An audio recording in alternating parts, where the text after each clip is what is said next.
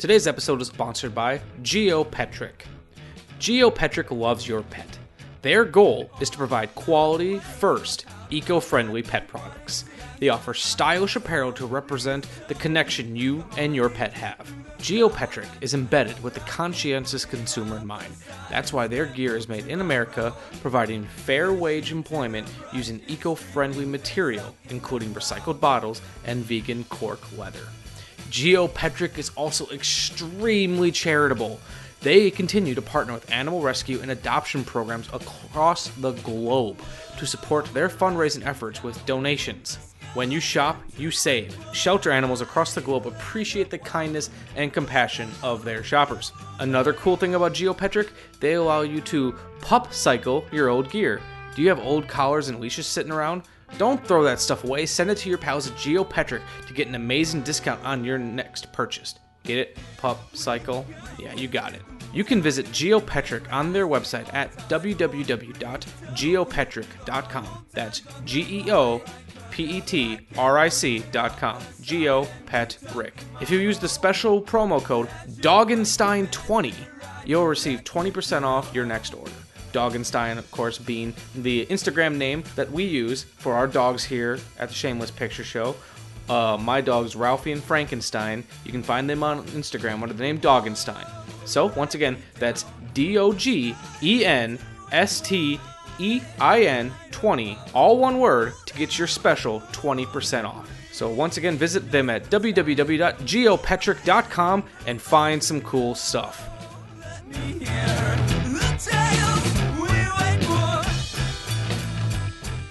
Before we start this episode, I just want to pay a little tribute to one of my favorite character actors of all time. He has showed up in a lot of films I've I've loved, and he's very famously a that guy actor. Uh, he's an actor I'm sure you all know the face of, even if you don't know who he is. Uh, this past week, famous, least famous to me, actor Dick Miller passed away at the age of 90. Um, fantastic talent. He's got just a really gruff, interesting voice and face, and has left an indelible mark on myself and a lot of a lot of other cinemaphile sorry cinephiles. Yeah, some of you might know his one of his best performances ever was uh, Roger Corman's Bucket of Blood, but a lot of you guys will know him as the the crotchety neighbor in Gremlins one and two. He's the garbage man in the Burbs. He worked a lot of Joe Dante, and uh, he was in a deleted scene in Pulp Fiction. Just look up Dick Miller. You'll know him. You'll know his face. And uh, yeah, he's no longer with us, so I'm just gonna play you a little bit of an interview he did once upon a time that I really appreciate, and then we'll start the show as normal. I didn't, I didn't, I didn't work again as an actor until I was, uh, oh, much later after the after the service. I was with a friend of mine, and we were going up to meet Roger, purely social. Uh, in the conversation, he said, "Where are you from?" I'm from New York. What do you do? I'm a writer. Oh yeah, well I don't need any writers. I need uh, actors. I said, "I'm an actor." Uh, he says, all right, fine. We want to play an Indian for me. I said, sure. Play an Indian for me. Started off as a, as a low man on a totem pole, but the actors, uh, Lance Fuller, I remember, was one of the actors, and, and they said, well, you've got to shoot this guy. He said, well, I'm busy up here. I'm, I'm, I'm in a good position. Uh, Dick, you shoot him. Okay, I'll shoot him. To make a long story short, by the end of the film, I had shot everybody in the picture. So I was, the, I was now number one Indian. And he said, uh, You want to play cowboy? I said, Starting another picture? He says, No, no, same picture. I said, Okay, I'll play a cowboy for you. And uh, wound up playing a cowboy and an Indian. I almost killed myself in the last scene. You played a cowboy and an Indian in the same picture? Same picture, first picture. That was it. Was that an Apache woman? Apache woman, yes. Warning! This movie podcast actually discusses movies. Be aware that it may discuss any of the following elements endings, surprise twists, unexpected cameos, and all manner of spoilers. If this doesn't appeal to you, why listen to a movie podcast? Without further ado, please enjoy our feature presentation The Shameless Picture Show.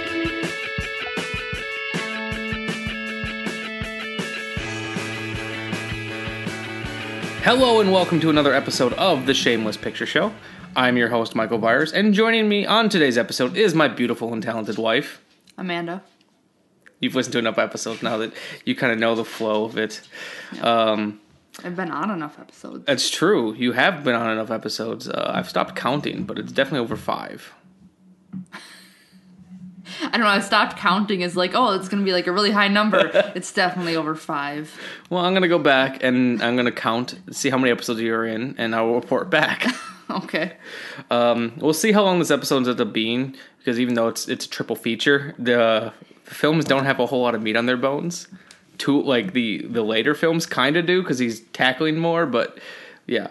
Um, however, I chose these films for a reason, and it's to celebrate the belated 73rd birthday of the mayor of Tromaville and a hero of mine, Lloyd Kaufman. I didn't think he was 73. Yeah, it's like he he uh I mean, I guess he has a grandkid. he has like two grandkids. Oh, really? Yeah, he doesn't look 73. No, he doesn't. And it's also weird to think that like I didn't think he was that old. I thought I would would have sworn he was like in his 60s. Yeah. I would not have so I Kinda what I would have not guessed. have thought 70s. But uh, on today's episode, we'll be discussing three Nukem High films. First up, we have Class of Nukem High 2 Subhumanoid Meltdown. While not directed by Lloyd, the screenplay was written by Uncle Lloyd and a few others and was directed by Eric Louzil. The film takes place right after the original film, and instead of rebuilding Nukem High, a community college was constructed instead by the Nukamama Corporation. Our lead, Roger, played by pro wrestler Brick Bronsky, is a school journalist looking for a scoop, and once he digs into how Nuka Mama and the school's science teacher are connected, a devious plot unfolds. Nuka Mama. Nuka Mama. I've always thought that was fun. It's it's one of the few times that Lloyd has not used Troma in the name of something. Right. So that's what it, it just feels off because it, like because the next film it's the Troma organic foodstuffs. Right. Everything's Troma. Well, it's Tromaville, so Well, yeah. it makes sense. But not everything's Milwaukee. It should be. It should be. Um, after that, we'll be discussing Latoid, Latoids. We'll be discussing Lloyd's return to the franchise with the epic two-part Return to Nukem High series. In this film, which starts with a fun summary by Stan Lee himself, he finds out we oh, sorry we find out everything in the previous two sequels has been ignored. Nukem High has been rebuilt, and the school is as rough and dangerous as ever. The film shares a very similar plot to the original about a group of nerdy students getting mutated into horrible cretins, but Lloyd brings his own brand of socially aware commentary to the film by making a pro LGBT film about two young female lovers who rise up to stop the cretin and to stop the evil Herzkauf that runs the Trom Organic Foodstuffs conglomerate. For the sake of time, we're going to run through the trailers for all three films now. Hey guys, editor's note real quick. Um, as per usual, we play the trailers right here. Issue is these three Troma movies do not have the most sonically pleasing trailers. Uh, the first trailer, which is Class of Nukem High 2, is just the theme song with images underneath of it. So these trailers might not do a whole lot for you, but to keep on brand, I have chosen to just keep them in for better or for worse. Uh, however, it's no worse than when we had the Black Christmas trailer. That was probably the the worst uh, Sonic experience of the show. Um, I'm sorry if these trailers are not very interesting. I'm working with what I have. Thanks a lot, guys.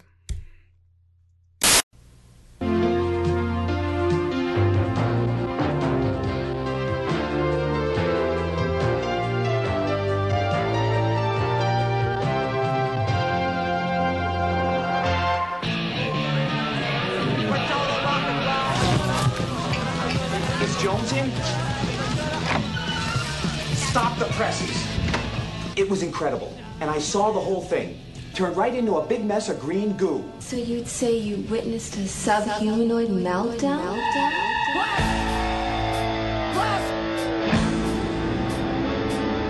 Life is full of miserable chores, like washing windows and fighting in wars. Our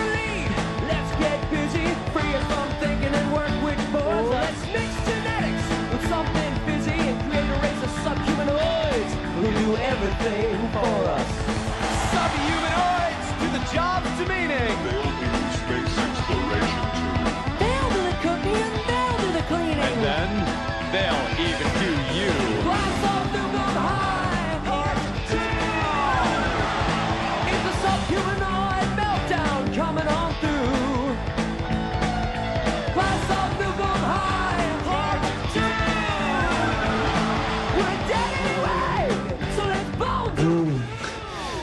So good. It's almost like you've got a mouth down there. Some humanoids are never born from female egg and semen seed. They're being made from night till dawn. They're the ultimate product of corporate greed. When you kiss them, if they're smelly, they got an extra set of lips in the button of their belly.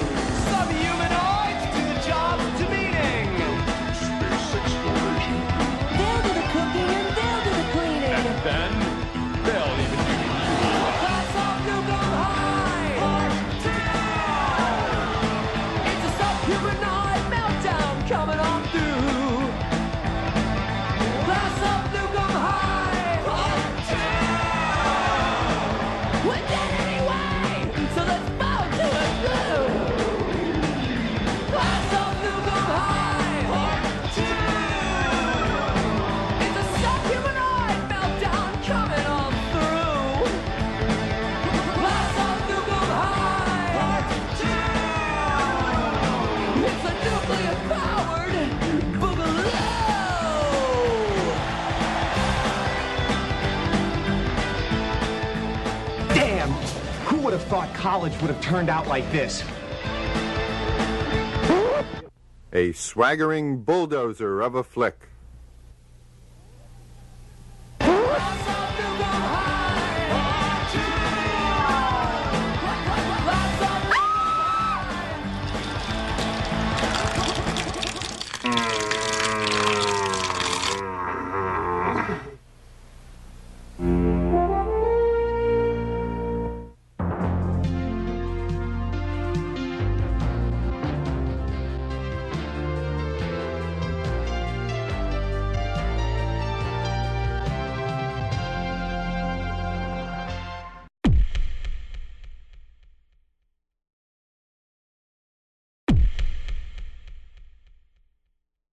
Let me take you back. Back to where it all began. To a small town in New Jersey. Our heroes, Warren and Chrissy, saved the day by blowing up the nuclear power plant and the school they're in, eliminating evil and setting things back to normal. Look, laddie, I want my ultra cheap foodstuffs in every school in New Jersey at inflated prices. That is the basis of our plan, and you know it. Uh, help!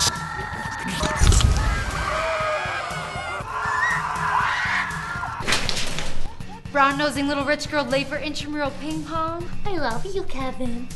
I know you'll never leave me.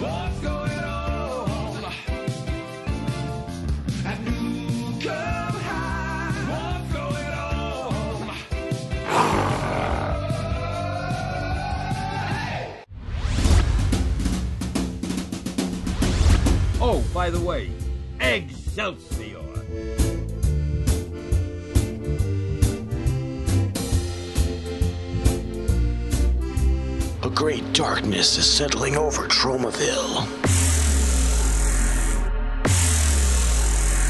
A high school just like the one you attended.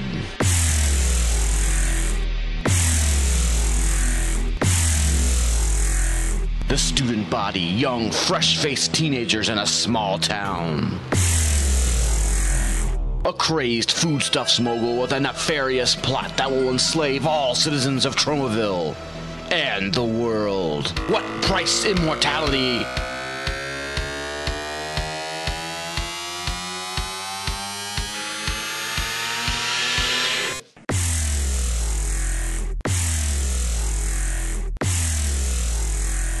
Will they survive?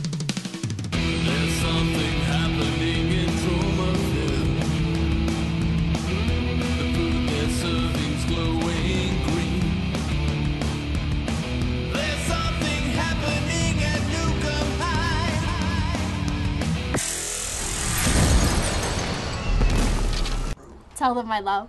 My little Rachel Maddow. Return to Nukem High, Volume 2. Coming soon. Previous two sequels? Yes, There's one we didn't watch. yes. There, there's um, or a Class of Nukem High three. I do not remember the name of this of the film, but I want to look it up now. So Lloyd didn't do that one either. I don't believe so. It's, the same thing with the Toxic Avenger films. Like I think two and three were directed by another person. Class of Nukem High three: The Good, the Bad, and the Subhumanoid. Oh. That's the name of that one, and that film was directed by Eric Louzil again. So does that one follow the events of Nukem High 2? Yep, and it stars Brick Bronsky, that guy, and which, by the way, I was looking through the cast of Return to Nukem High, and it looks like Brick Bronsky had a short cameo in that film. He did? Yeah, Did I didn't. what? See, I don't know. I didn't see a muscle-bound guy with a blonde mullet, so I didn't notice. Maybe he was with that one part where the woman was with the Oh, crazy hair. it could be Because it just you just saw her in passing. Yeah, and that's when they also brought back Cigar Face and a Yeah, couple so other. maybe he was in that part. it very um, well could be. But the only reason I recognize her is because of her stupid hair. Yeah. That was basically a ripoff of Marge Simpson's. Pretty much. But if you ask Lloyd, The Simpsons ripped off them. No, of course. Yeah. Even though they actually talk about that in the commentary a little bit. It's they? like it's like uh, the Simpsons ripped us off and the woman who plays that character is like, "No, that came out first, Lloyd." Yeah, but that sounds like a Lloyd thing. Yeah. So like so we're not we're not gonna do the normal format where we discuss each film. This is gonna be kind of an open flowing conversation because we watched Class of Nukem High two so long ago, and even when we watched it, ago. well, not that long, like a week or two ago. But even when we watched it, like, yeah, there's not gonna be a lot to talk about on this. No, it just. I don't know. I really didn't like that one a whole lot. Why? It just didn't. I didn't like it either, but I, for sake of conversation, It just didn't feel right. Like I just feel like it, it had some of the same jokes, but it. I mean, I know this is weird because like Lloyd's whole thing, his whole shtick is inexpensively made movies, Mhm. but like it just felt too cheap. Like not like yeah. But yet at the same time, it also felt like it had a little. It, it felt like it had more money than than the original Class of Nukem High. yeah, like but it didn't know what cool, but like and didn't didn't know what to do with that money. yeah, I feel like like the sets kind of sucked. Mm-hmm. and like the actual way it was shot wasn't great. I didn't really care about any of the characters. You didn't like Roger Smith, Not really. journalist, Not really. Who was kind a- of annoying. who had a really bad body odor, as per the jokes in the movie. Just annoying. I'm sure it was the mullet, not the body odor. He can tell himself it was the body odor, but whatever. All right, I think it was really the mullet. But no, the, the film was weird too because like so the movie was shot in California. Mhm. And it looks like it was shot in California, but it's still po- so- supposed to take place in in Tromaville, New Jersey. Yeah. And like I, I was thinking about it because I was rewatching scenes from the original class of Nukem High, and I realized like what's missing is surprisingly I've always felt Lloyd had a pretty good eye for composition, and um, like that original class of Nukem High, while made really cheaply, has a really nice look to it, and probably some of that is because it was shot on film. Yeah. But like it just um, all all the Nukem High films up until the new ones were shot on film, but they had a completely different look to it. And part of it, I think, was because Lloyd using New York to his advantage and finding these really unique locations. And not everything was not everything was a built set. He was just finding stuff and shooting Yeah. it. It it felt like he was just running and gunning and shooting a movie. Yeah. Where I felt like the sequels had a little bit more money and the effects were fucking cool. They put all that money into the effects, Mhm. but it just felt like it lost some of the charm. And Yeah. I mean- oh, continue. Keep in mind, it's been a really long time since I've seen the first one because I think that was one of the first movies you showed me. Like Probably. when I bought you Return to Nukem High, I'm pretty sure we went back and watched the first one, and that was like five years ago.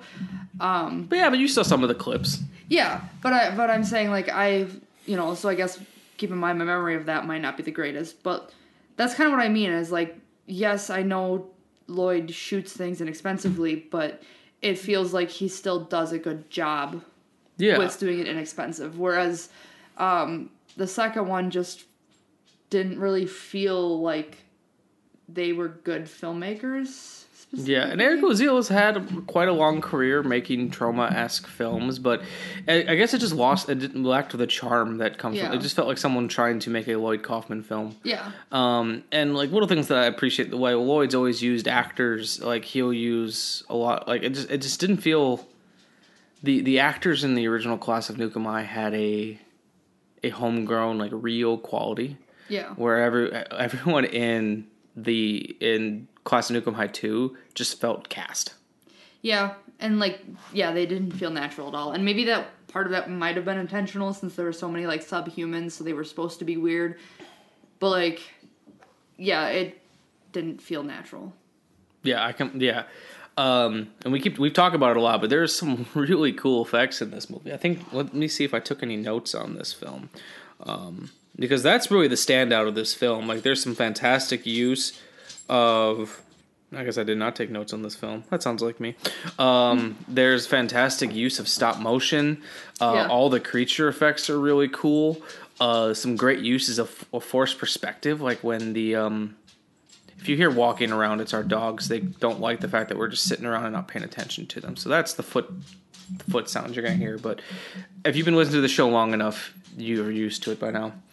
Um, but no, there's like a great scene where like this mutated rat comes out of like a lunchbox, and they this forced perspective that on that was was, super, super cool. cool. And it kind of felt like a monster, especially because they're shooting in California. It felt like a a Power Rangers monster Yeah. which I really appreciated too. It was like, oh, the story and the acting in this film is fucking terrible. Yeah, like But the effects are all really cool. really cool. And that's I feel like what's gonna bring me back to it because like the story in this film is so Tromaville High has been rebuilt by the Nukamama Corporation into Tromaville Institute of Technology, which is a, a, a typical Lloyd joke because it stands for tit. um, and uh, in this school, you have a science teacher who's working who's working on a secret experiment, and she she sends out a a a bulletin board like or not out a bulletin she puts on a bulletin board looking for volunteers for a crazy sex experiment so our lead character brick bronsky or his name is roger but i think brick bronsky is a, such a cooler name Yeah. um he signs up and it's so weird And mind you, like he's like the most stereotypical, like attractive, pretty boy kind of thing. But he's a professional wrestler so he's got like a big bod Yeah. he's got a bleached blonde mullet and the mullet's kind of gross. But like yeah well for the time it was probably fair. attractive um so 91 yeah that was probably attractive at the time my dad had a mullet in '91 when he graduated high school, so there's pictures of it. Yeah, I've seen those pictures. it is a hell of a mullet. Um, but yeah, but his whole shtick is he doesn't, he can't get laid because he has a really bad body odor. Yeah, so and he I was like, signs up because he's like, hell yeah. and like, they also like make his character out to be like like a fucking nerd, and while he could be, but he's his stilted acting and his bodybuilder physique and the fact that he's always wearing like a pink like tank top. It's like there's no way this guy can't get laid. Right, and like he, they could have made him into a nerd, but like They could and- at least put some glasses on him. But like, you know, I get it. Yeah, obviously, being a nerd doesn't mean you can't have muscles or anything like that, because that's whatever. But they nothing about him scream nerd. Not Yeah. a single thing. Yeah. Like they could have done something to make it like okay. I, I always appreciated. Remember when we watched the movie Twins with Arnold Schwarzenegger and Danny DeVito? Yeah. Where they find out they're twins at birth, and since Schwarzenegger's character was like born on an island, like all he has to do is read and like lift weights. Yeah. They made that work where he's Yeah. like he's a fucking nerd, but he's muscle bound. But I can guarantee he had he probably had no trouble getting laid. Yeah. So like I don't care how bad his body odor is. I'm sure he could have. Though there is a great like montage, like not a montage, but like a little scene near the beginning of the film when he goes back to his dorm and he he hits play on his messages and it's all the girls he's asked out telling him all the different reasons they can't go out with him. Yeah. And he's just like, oh man, another weekend alone. Like he just doesn't get it.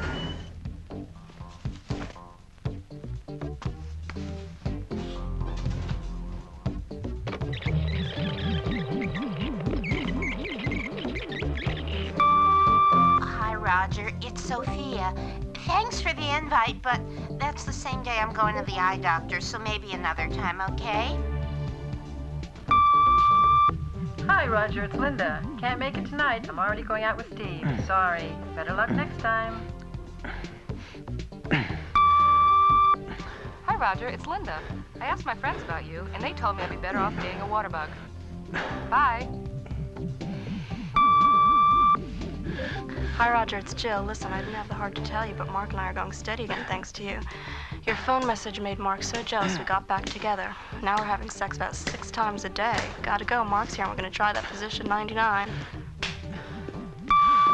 Nice work. Hi, Roger. It's Andrea. Your article's on page one. So bad. I don't think I can. Thank you, Captain. Do something about the BO. Well, if I can't get laid, at least I get to see my name in print. Stop calling me or I'm getting a lawyer. Once sex bad, boy do I ever. First come, first served. However, I asked my Quarter to five. Better get going. Roger, you stink. Roger, it's me, your mother. Have you met a nice girl yet? So he signs up for this weird sex experiment with this woman who comes out and she doesn't say anything and they start getting to it, uh, but she's got a mouth where her belly button is. And Those effects were not great. no, but they're really fucking creepy because they had teeth. Yeah. They had and like they like there is part animatronic and part real. Yeah. and um, he makes love with this woman. She he's blindfolded so he doesn't see it, and he there's there's a really dumb joke where you know she's kissing him, but then her belly button is kissing him, and he's like, "It's like you have two mouths." It's like, how do you not feel that? Right. Uh, and then we find out this woman was created by the scientist and co- who's working with the Nukamama Corporation with the intent of making these subhumanoids that are like slaves. They'll do all the things that we don't want them to. We don't want to do. Like they'll clean for us. They will clean for us, probably shovel for us. They'll have sex with us, and they don't have a real thought of their own. So it feels like there's there's some social commentary trying to go through. I just can't quite figure out what Lloyd's getting at. yeah. Um, and then we find out that their their like ecosystem, their balance is really. Calm down, Frankie. their their their their balance is like their of their ecosystem is really um, light. Can't think of the word I'm looking for. Where like they they melt down really easily. Oh yeah. And uh, we I, I still Well, there's there's that virus. That's why they're melting down. Yes, you're right. There's a virus that Or is whatever. attacking the subhumanoids or whatever, and then they start melting down. And that's where we get the title Subhumanoid Meltdown. Yeah. And I still haven't figured out if the people are the subhumanoids or the creatures living inside of them are the subhumanoids. Because it's a full different, it's a whole creature inside of them. They have like a Yeah. whole thing inside of them, and Yeah. it's really, it's really weird. Um, it's also strange too. Like once the subhumanoids are like become a bigger part of the picture, like there's that weird montage of like the belly buttons, Yeah. the belly button mouths, and Yeah, like one, some of, and everything. Some of them got mustaches, and they're like making out with each other. It's super fucking weird. Um, I guess I kind of just assumed that when she made the subhumanoids, like the human was part of the sub, like all of it is the subhumanoid, including the creature inside of it. But I guess I didn't really think about like Yeah. maybe she put those creatures in people. And then like some of the things that I like, I guess I do, I will say I appreciate about this film. One, as I said at the beginning, there's not a lot of meat on the bones in this film, so it's going to be hard to really break down. Um, but some of the things I did like, I appreciated that um, for once, while there is a bad guy in this film, it's like the dean of the school. Lloyd really likes to cast really fat, sweaty guys Right. who are like the dean or principal, and then you know they're evil. I appreciate that we the principal of the or not the principal, the science teacher of the film doesn't seem like she's evil. She was like you get the impression that she's making these subhumanoids to make the world a better place. Some Yeah, no, I fully believe that. And she calls them her kids. Like she seems to legitimately care about them, and they call her mom. Mm-hmm. So like I feel like she had this idea of what she wanted to do and he kind of was like, "Oh, let's create this thing and like made it into a bigger worse thing than it actually was." But like her original intent was like, "Oh, I have this really cool idea." I can't help but think about Jurassic World. where it's like you got the guy who's like, I want to train raptors, and the other guy's like, we got to militarize raptors. Yeah. It's yeah. it- she's like, I want to create these these people that'll be my children, and he's like, well, let's let's make them evil, and I didn't know I wanted it until now, but I feel like there needs to be a double feature of Class of Nukem High 2 and Jurassic World. That'd be a really fucking weird I'm trying to double think feature. though, like what was the dean's reason for wanting them? Did they ever really say? I honestly don't remember. Because like the whole issue of the film ended up being the meltdown, and that he was in love with Yeah. one subhumanoid, but like they weren't supposed to love, so like that was the thing. But I don't remember what actually was the dean's purpose. Like, why was he a bad guy? Other than he just kind of seemed like a dick. I'm looking that up real quick. I think that I think that is the the whole point. Like he he they they because these people are these subhumanoids are made with the intent of being our slaves and doing these menial tasks, and the the the science teacher is like no you know they they're more than that but they've been programmed to not be able to love so like that's kind of the plot line there Okay. the subhumanoid victoria and roger falling in love is because they're not programmed to be able to do so Right. and So it's not like the dean is trying to take over the world with them, right? yeah, he's he just want essentially wants like a quick buck off of them. Yeah, and okay. if they feel feelings, Then he can't because they're because then they'll think for themselves. So I guess there is a little bit of like I, I don't know what Lloyd's directly commenting on. Yeah. but it feels like this script was written with the intent of saying something. But yeah. I just feel like it was a little too dense uh, of a story because I could I. I, I couldn't even tell you what the fuck this movie's really about, and we're talking about it right now. Like I, I know what it's about, but it's it's not a plot that I'm ever gonna be like, you know, what was a well, really well told story? Class of Nuke 'Em High Two, Subhumanoid Meltdown. It's like Right. I'm gonna go back to this film. Probably not anytime soon. I'm gonna go back to this one because of how cool the effects were. Like, this is a feel I feel like I'd want to show people like Yeah. because um, it's insane. And that's actually one thing that I thought I've always felt that Troma did really well. Their films are like assault, uh, like an assault to the senses Yeah. where it's like a cacophony of sound and visuals where you're just kind of like getting beat over the head constantly with everything from you know music to visuals there's never there's always something going on feel like i really feel like i had notes for this film I really don't think you did. Yeah. I don't remember you taking any notes. um, but that's one thing I've always liked about Troma and what they do is this. They never lets up. Yeah. And it's uh, and I've always really appreciated the weird punk rock aesthetic of his films as well. Yeah. Um, so much so that like when I met Lloyd Kaufman for the first time when I was at Cannes, um, you know, I went and dressed a certain way because I thought, you know, this is how, this is how you do things. You mingle and yada yada yada, and that's how most people were. You dress nice, handshakes, getting you know, having drinks with people, wheeling and dealing, all this bullshit that I really don't like doing. Um, but then I, me and my my buddy Greg, who was actually on a Rocky episode, who was was who's in, he's who introduced me to. Well, actually, no, I knew of Troma before then, but he's what made me a bigger fan. We were walking around and we saw someone vomit like green goo with like red Liberty spikes and a and a leather jacket. I'm like, oh, this ain't like Cannes. and we looked at it and it was like it's Troma protesting something, and I was like, okay, this is cool.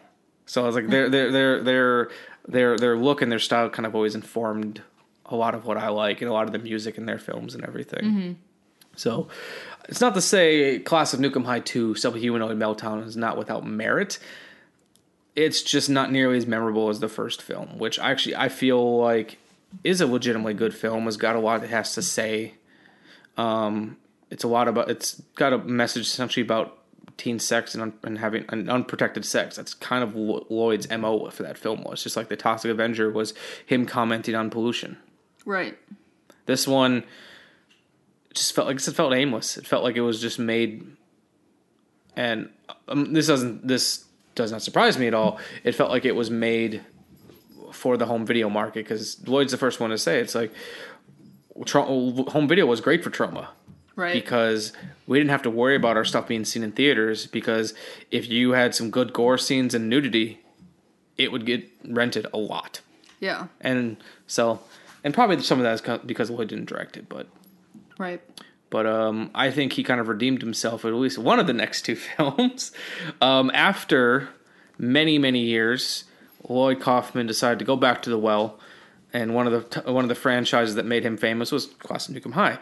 Uh, Lloyd's been trying to get another Toxic Avenger film made, but um, I don't know this for a fact. But after it's gone through periods of remakes where people were going to remake the film and haven't, uh, it hasn't happened for whatever reason it's gone through these periods of remakes. Like at one point, Arnold Schwarzenegger was going to play the Toxic Avenger, and uh, it That would have been incredible. it would have been great. Uh, it's, I would have seen that. It's still getting remade, and right now, apparently, Lloyd is working with the studio. I remember you telling me it was going to be remade back from like when we first met. because that was it was, but then that fell through. Oh, okay. It became a whole thing, and um, Lloyd has made it where he can still make his own films. But I feel like he hasn't touched Toxic Avenger as much because if I was Lloyd, I'd want to put out a new one when when a big budget one is coming out. Yeah. So I feel like he went back to the well and went back to Class of Nuke 'Em High because it's one of the films that made him popular. Mhm. And uh, we got the two part film Return to Nuke 'Em High, Volume One, and then Return to Return to Nuke 'Em High, aka Volume Two. Um, I had I'm a little biased towards the first film. Uh, when I met Lloyd it, in Cannes, it was when he was promoting this film, and I got tickets. And let me preface this by saying, ticket to get tickets in Cannes is not easy. Mhm. But I got tickets to a screen, one of the first screenings of Return to Nuke 'Em High. So me, Greg, and our other friend Scott went and just had a fantastic time. It's like we're in we're in France and we're watching a Troma movie in an actual theater. How weird! And um, and then it was one of the it was the first movie you ever bought for me when it came out on Blu-ray. Was it the first one? Yep, No. it was pretty early on in our relationship. I just remember going to Best Buy. Uh, it was before I was working at Target. Oh, It really? was right before we started work. I was working at Target because I had no money at all, and I was eyeing it up, and you decided to buy it for me. and funny enough, this is your first time watching it. Yeah. Uh, so you hadn't watched it since I bought it for you either. no, you? I had. Oh, I, had? Uh, Oh. uh, when I, I was working on a project with Greg, and he had he wanted to rewatch it back when I was living with mom, Oh, and so we put it on and watched it then. And then I've gone back through and watched scenes from it. But um, tell me a little bit what you, tell me about your thoughts on it, especially not having the memory of the original Class of Nuke 'Em High. But I feel like the film does a good job of catching you up. What did you think of? I guess Volume One and Volume Two. I mean, I feel like it could have been a single movie. Mm-hmm. Uh, in Volume 1, I really liked. Volume 2 had its moments, uh, which is why I feel like putting it into one film could have been better. Like, there's a lot in Volume 2 that I feel like just kind of didn't need to exist. Might have been funny, but wasn't necessary.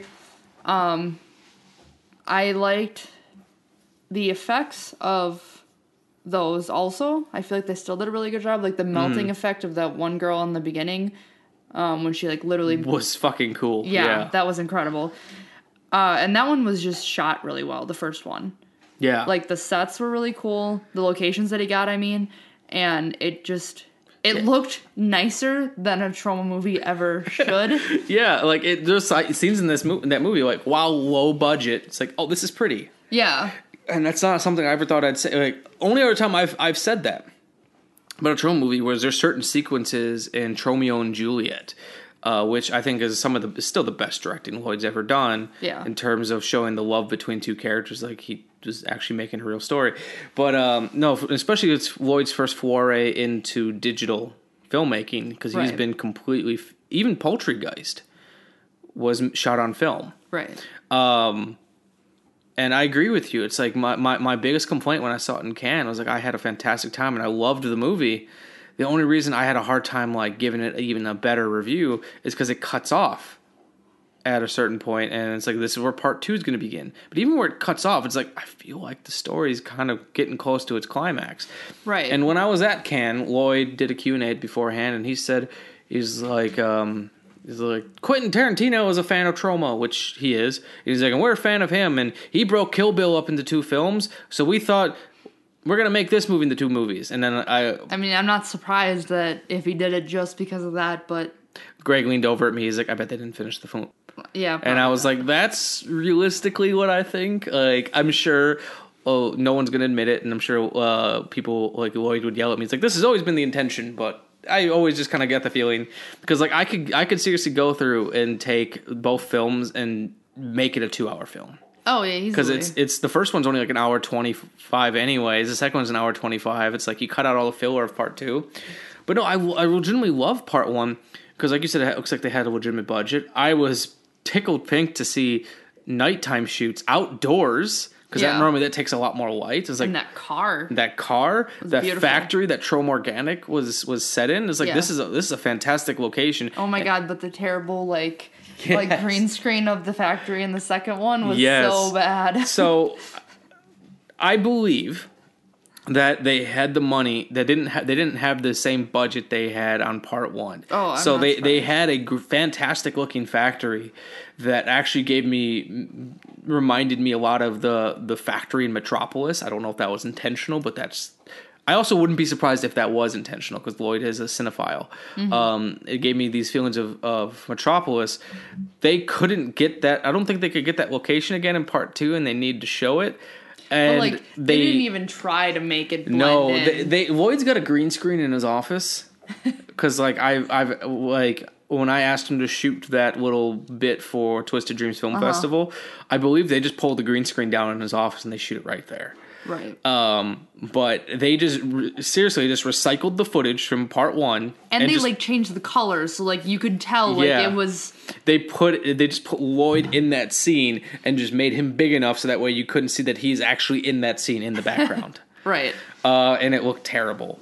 But like, there's things I did like about part two. Like, I, oh I- yeah, no, there- I mean there were parts I- that I liked too. Like I liked Kevin a lot. after Kevin, he, like, Kevin the mutated duck. Like, yeah, he was great. fantastic. I and also- Lloyd when he was mutated, and they're just whole Yep. like. I also battle. love like I wish they would have taught they would have fo- done a little bit of this in part one, but like. So Lloyd's character in the movie is named Herzkauf, which is Michael Herz, his partner, and Kaufman's name put together. But it does sound like a Nazi leader, Mhm. and like they they make L- Lloyd's character seem like a Hitler esque figure. And I was like, oh, that's kind of an interesting way to do it.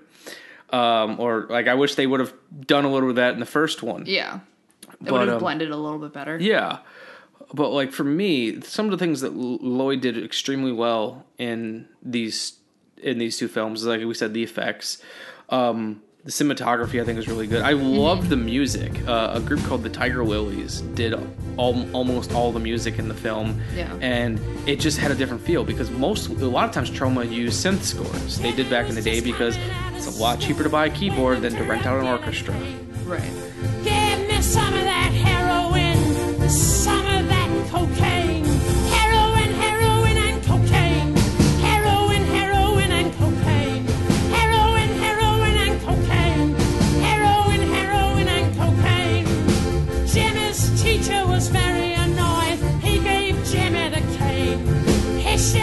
Uh, so I liked having a different vibe. It, it's this weird like falsetto polka music almost, and it just it has a completely just different feel than anything else that Lloyd's put out.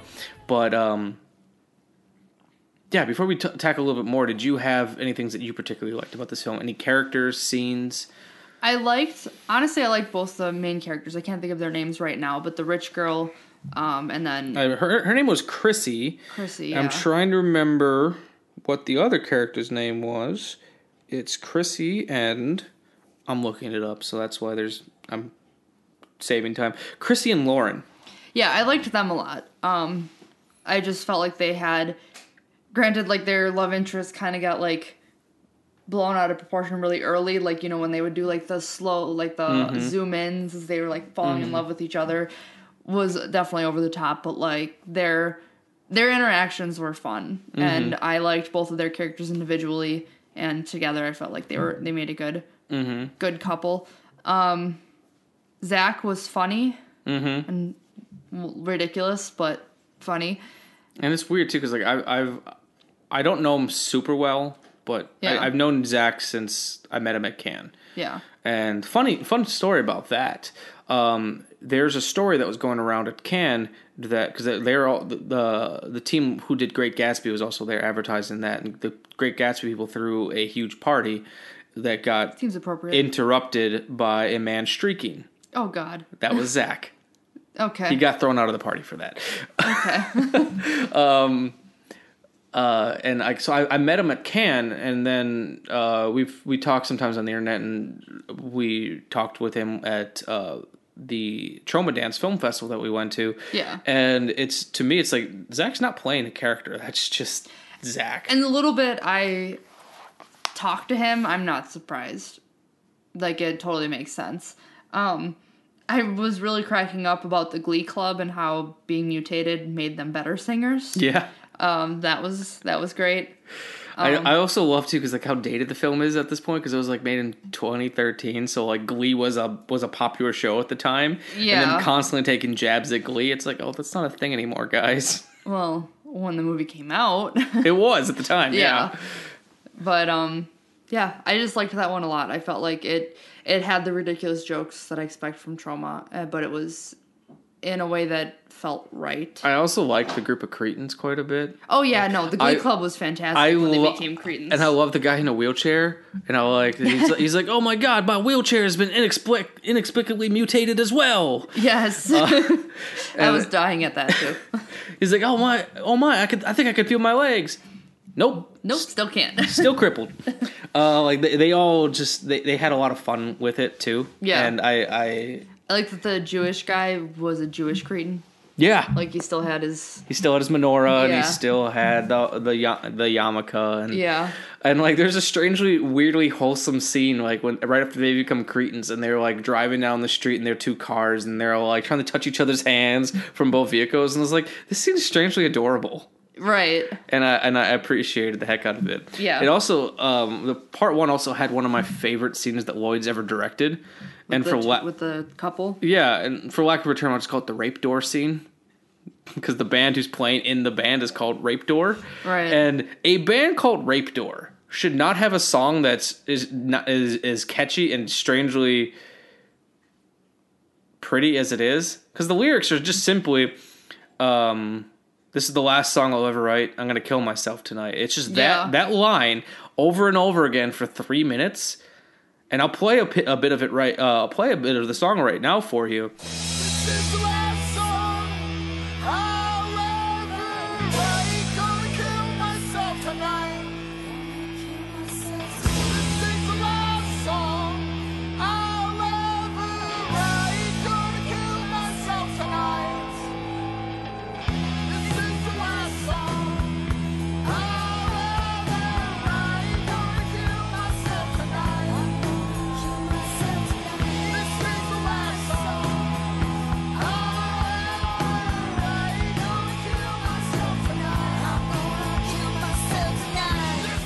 Should not like I've been I've been singing that song over and over again myself and I was like I should not sing this out loud because people are gonna get the wrong idea. But the scene is essentially just two these two characters essentially falling deeper in love and they're just dancing with each other and there's nothing flashy or nothing inter- like nothing overly interesting about it but great direction is when you allow your actors just to be and to act Yeah. and i thought he did that really well And that wasn't that the first moment where they kind of accepted to each other that they're that they're that they're okay with that they want to be with each other Mm-hmm. because they definitely comment on how being a lesbian is not okay in in Tromaville There's at this ac- time period. There's actually a line in the movie that I that amused me. Once again, I got to look it up. I had it in my intro originally, but I decided to cut it out because it felt forced. Um, yeah, they, they, uh, Chrissy actually comments at this school, LGBT stands for lynch, grope, burn, and torture.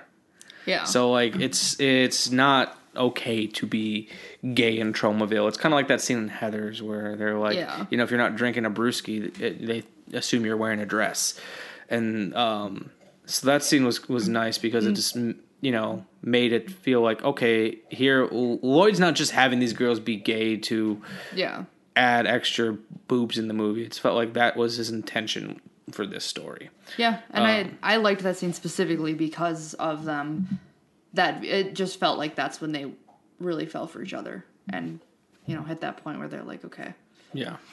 Wow, I, I totally blanked out for a second, and then from that point on in the film, they um, they uh, they have sex, and then they mutate to like these weird, which they only do once. Yeah, They've only- and they go back, and no one else went back to normal people after that. Yeah, and that happened in the original film where they mutated once, but like I'm amused that it was never commented on again. That like they mutate and Chrissy uh has like a big pregnant belly and can shoot like acid out of her her boobs when she's lactating and Lauren has a giant dick that she just crushes people's skulls with Yeah. and eats hearts Yeah, it becomes insane. It be, they they kill a bunch of cretins at like this crazy party, which that party alone shows how much money Lloyd had. Like there was like fucking dirt bikes and things. It's Right. like wow, they they they just they comment on it in the in the second film, but they never show it again. wasn't that was I don't know if it was in that's that part of like that location or if it was in the second one where they uh misspelled layer. Yes, over and over there's a great back. visual joke where they're trying to spell layer, and um, I they assume it's supposed to say like Cretin's layer and, and they have it like like at least six or seven times misspelt and crossed out, Yeah. and like one of them was L A Y O R. L A H O R I think. and it's uh, you pointed it out, and it's such a great joke. Um, and then a little bit more happens in the film. It's just more arguing with the Cretins, and then it ends with Chrissy um, bleeding in the shower, but it's like bleeding green goo. yeah. And then it ends, and it's like the film pick. The next one picks up with actually a really great homage to Carrie. Where have you ever seen Carrie? I don't think so. Um, there is a uh, the opening scene of Carrie is going through the women's shower, and it's all in slow motion, and uh, you see all the women, all the women in the, the, the shower room laughing, and eventually goes to the shower, and you see Carrie like having her period for the first time, and they're all just laughing at her and everything. It's What? yeah. Um, That's upsetting. I I might be remembering the scene wrong, but I believe that's how it plays out. Um, I haven't seen it since high school, but um, Well, now I need to watch that. we can rent it tonight. Okay. Okay, we'll run, we'll run Carrie tonight. um, it's actually uh, one of the Brian De Palma films that, while I've obviously seen, I haven't seen since I became re- became a fan of Brian De Palma. Okay. So it's one that I've been wanting to recheck out, especially because I think Scream Factory put it out. Oh, nice. Um, but so we see um, Chrissy bleeding, and then it's like turns into like a greenish color, um, and we find out that she's pregnant with a duck creature. and then there's a lot of awkward scenes of just naked women getting covered in in blood and guts and everything. Yeah. But uh, she gives Chrissy gives birth to this weird duck creature. We need to talk about the one woman though that could hold her phone under her boob. Yes. So during this scene, they're all like, "Oh my god, she's giving birth," and they're like taking pictures and everything. And then they all start getting like like blood and meniscus because she's giving birth right there, and they all get Very messily. yeah, and they all get covered in blood and everything. And there's this one woman whose boobs are so big she can hold her phone underneath her boobs unsupported. And Amanda's been obsessed with this ever since. Like how? That doesn't make any sense. and like Well, like she's mo- and she's not like she's standing still. She's moving a, A lot, lot, yeah. and it doesn't fall. and it's it's not like it was like fake. Like that was the, I mean at least it looked like a legitimate phone. Like that is where they put a phone and it stayed. Yeah. Uh, so then Chrissy gave birth to this duck creature. We forgot to mention in the first tr- in the first Nuke 'Em High, she was raped by a duck. The Cretins caught her, and sh- she has Her a pet, pet duck. Her pet duck, Kevin. They caught the duck and they shoved it down her mouth, and it was a whole fucking scene where she had a duck stuck in her mouth and A everything. mutated duck. Uh, he was, was- he mutated at that point? Yes. Oh yes, he had to have been. Yeah, because he had like the green eyes and the Yeah. teeth. Um, and because of which they have like a really kind of amusing cartoon of the duck just like throwing up semen into her stomach, and that's how she got pregnant. I don't think that's how anatomy works, Lloyd, but she gives birth to a duck creature, and they have to. Uh, Whose eyes are very creepy, by the way. yeah, they're partially C- CGI, partially like animatronic. It's weird. Um, and then the duck grows up to be a mutated fucking hulking superhero, very much like the Toxic Avenger, and he's Kevin the Wonder Duck. Not Uh, the duck baby doesn't do that. Oh yeah, no, no, you're right, you're right. I'm actually getting my stuff confused. The duck baby. Um, He's a baby stays a- through through the- the, yeah. entire film, but then Kevin the Wonder Duck, since he is finally mutated, Yeah, he he is going to save his baby. Um, So pretty much like the film, this film is weird because it, it honestly felt like they just took the climax from the last film and they're like, we do not have enough for a movie. Let's just fill it out. So they have these really terrible talking Tromaville skits, which the first time it cut to, I thought it was funny, uh, But but, was they weird. kept Yeah. doing it. Um, I didn't. I see the point in that. and uh, we find out um, we, since this movie is still really new, I'm not going to spoil it. Well, actually, no, we spoil shit on this show all the time. I was like, you have a disclaimer at the Yes. beginning. Disclaimer. This is another disclaimer. This is a spoiler. We find out that Lauren's father is actually Warren from the first Nuke 'Em High film. And there's a fantastic sequence. It made me laugh so hard where they took a bunch of scenes from the first class of Nuke 'Em High and very terribly CGI'd Lloyd's head over the character of You Warren. should explain that Lloyd is Warren. Yes. Lloyd Kaufman plays Warren in this film. And Lloyd Kaufman plays Wa- uh, Warren in this film, and they just go back and just poorly CGI Lloyd's head over the character. And there's a really goofy sex scene of Lloyd just with his head over the character, and we find out that's her father, and and she was the little leech thing that the the woman in the original Nuke 'Em High threw up into the toilet, and then she grew up to be a person.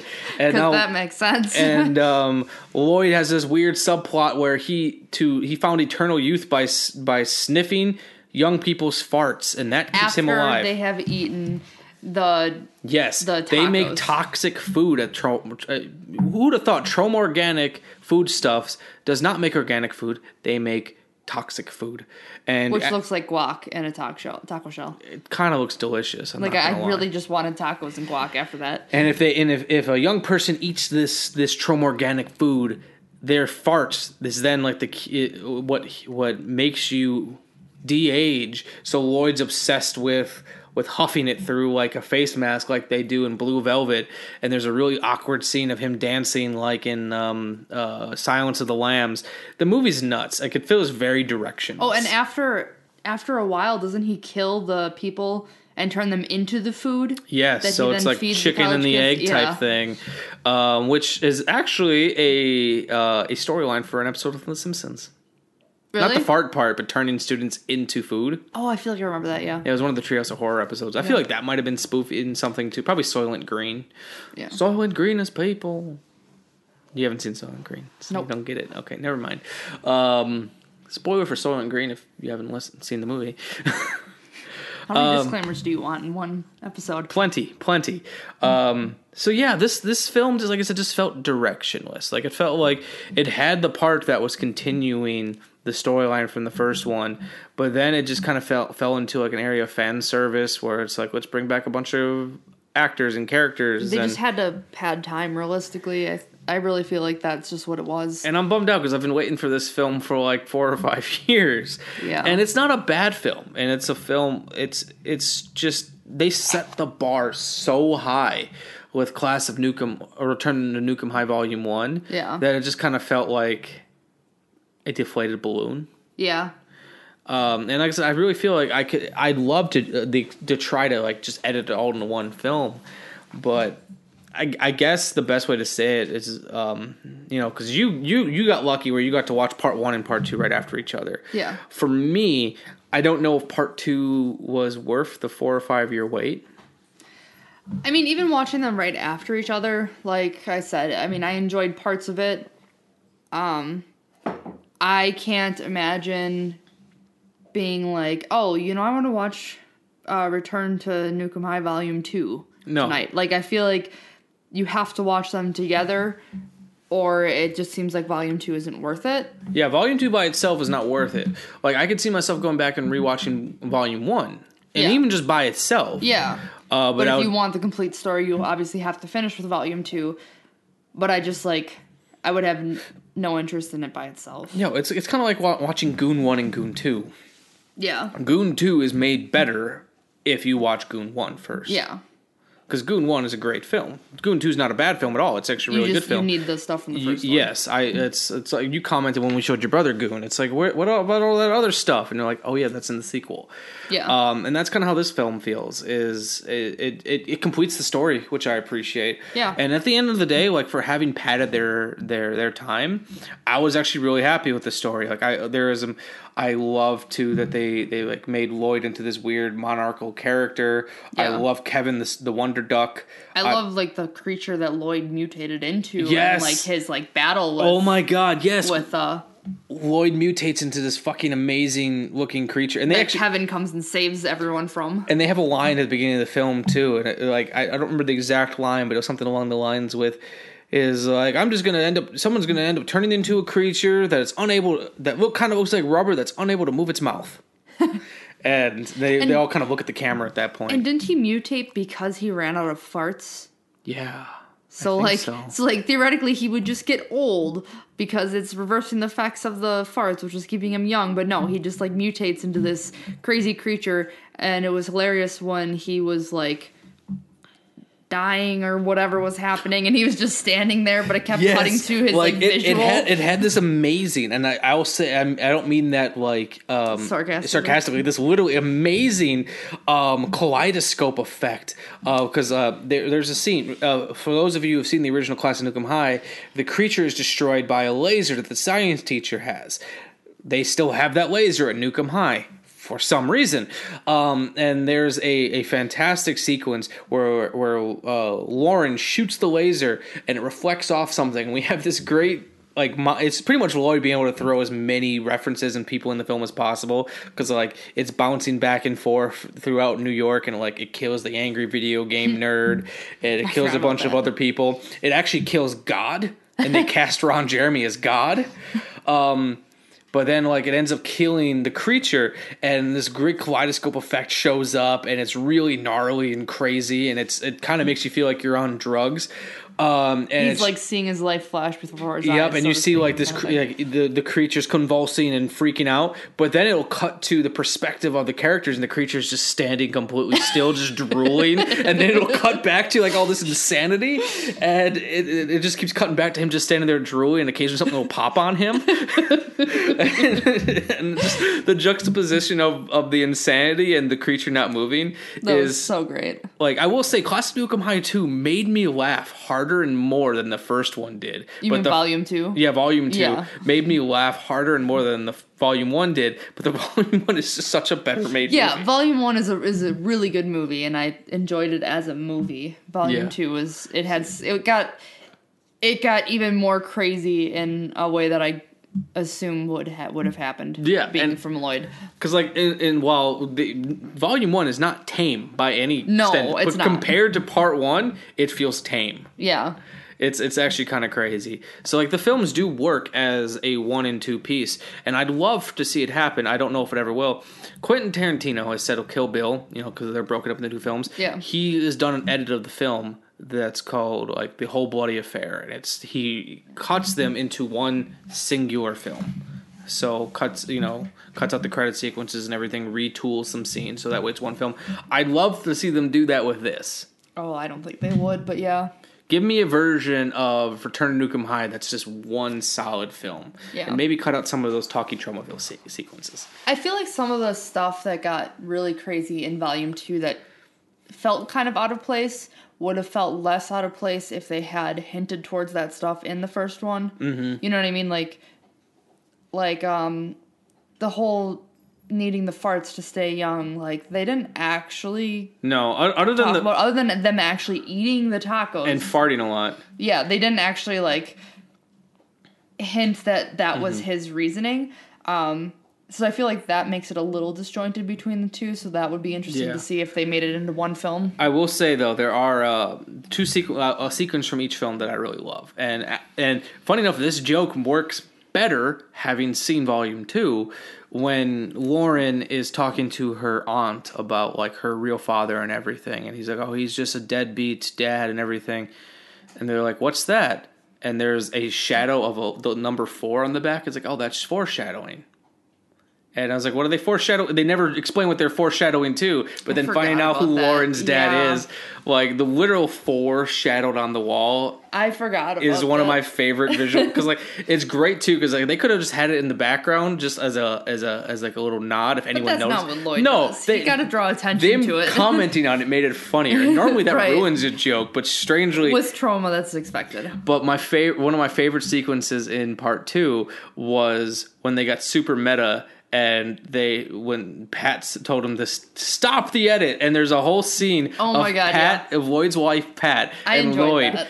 editing uh, arguing in in the edit bay about because uh, 'cause the character just, uh, uh, was just about to to jack off and, and and ejaculate everywhere, and it's actually the actor who played Melvin in the original Toxic Avenger, and they stop it right before it happens, and they have a whole argument about how Lloyd's just trying to add more ejaculate into the film, and he needs to n- stop adding constant boobs and everything, and just to And she doesn't want her name on it if that's what's gonna be like. and to hear Lloyd and Pat arguing about that is fantastic. I don't know if I can. I'm gonna contact Troma and see if there's any way I can get audio of that clip just so I can throw it in there.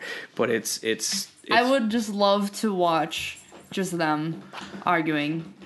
Yeah. And like a uh, like consistently for like a movie, just Like- about their life. Yes, like I, I, I would watch that 100. percent And actually, there's a there's a, a- a line what he refers to as Blue Apron wife, because he has a series of videos on his on his Instagram of his wife cooking Blue Apron meals.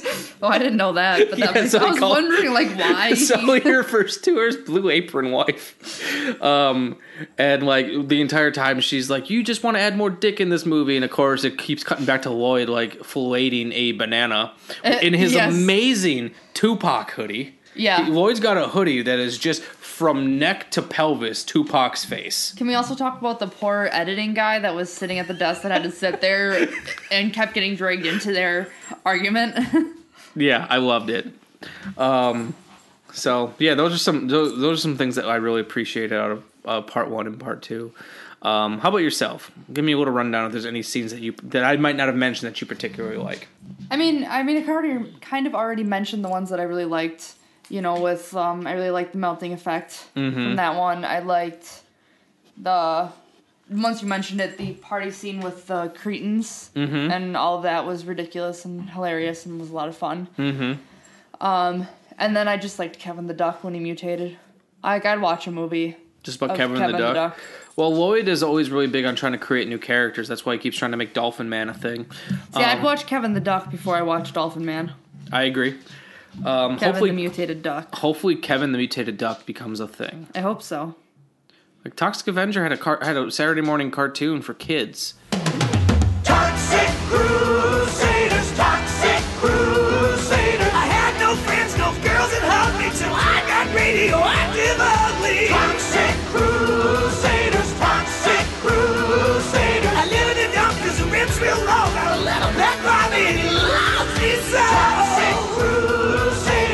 Anything can happen. Hint at that, the Toxic Crusaders. Yes, and- it's all on, actually it's all on Amazon Prime. You Really? can watch Toxic Crusaders for free. Hmm. But it's also probably on Troma's YouTube page because Troma uh, gives away a lot of their movies for free.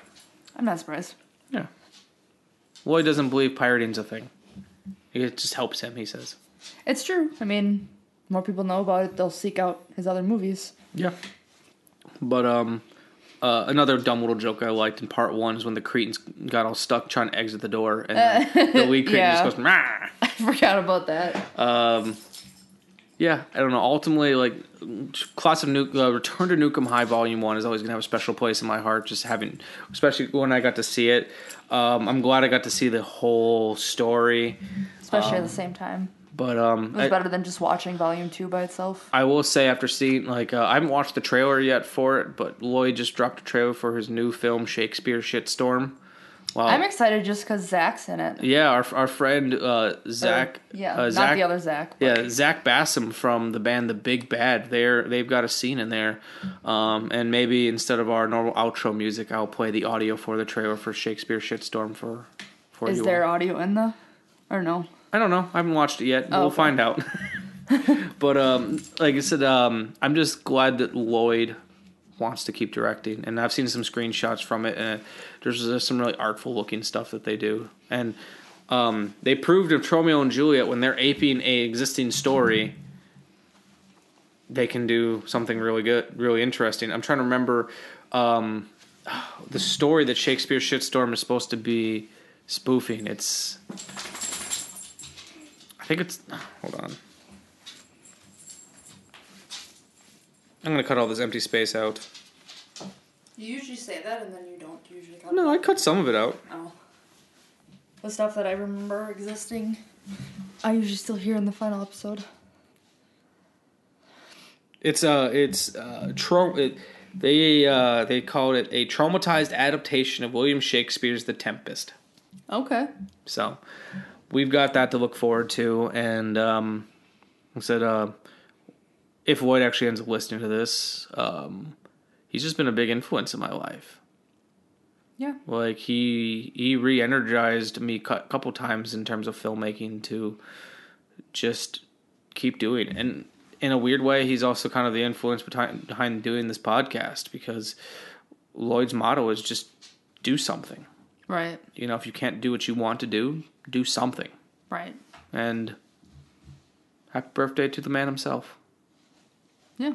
Anything else you want to add, Amanda? I don't think so. All right, where can everyone find you on social media? Doggenstein on Instagram Yeah, our animals have got uh, their own Instagram page, Doggenstein. or Amanda Arvires, but there's significantly less activity there. I don't know. Go if everyone- anyone listening, go throw both Amanda and our dogs a a like and a follow. You can find me at Michael underscore. Wait, no, just Did you forget your Instagram? I forgot my Instagram handle. It's not Michael underscore Vires. I don't think. I think it's just Michael Vires. No, it is Michael underscore I Vires. was I gonna was say, I thought it was so you can find me at, on Instagram at Michael underscore Vires, or you can find the show at Shameless Picture Show.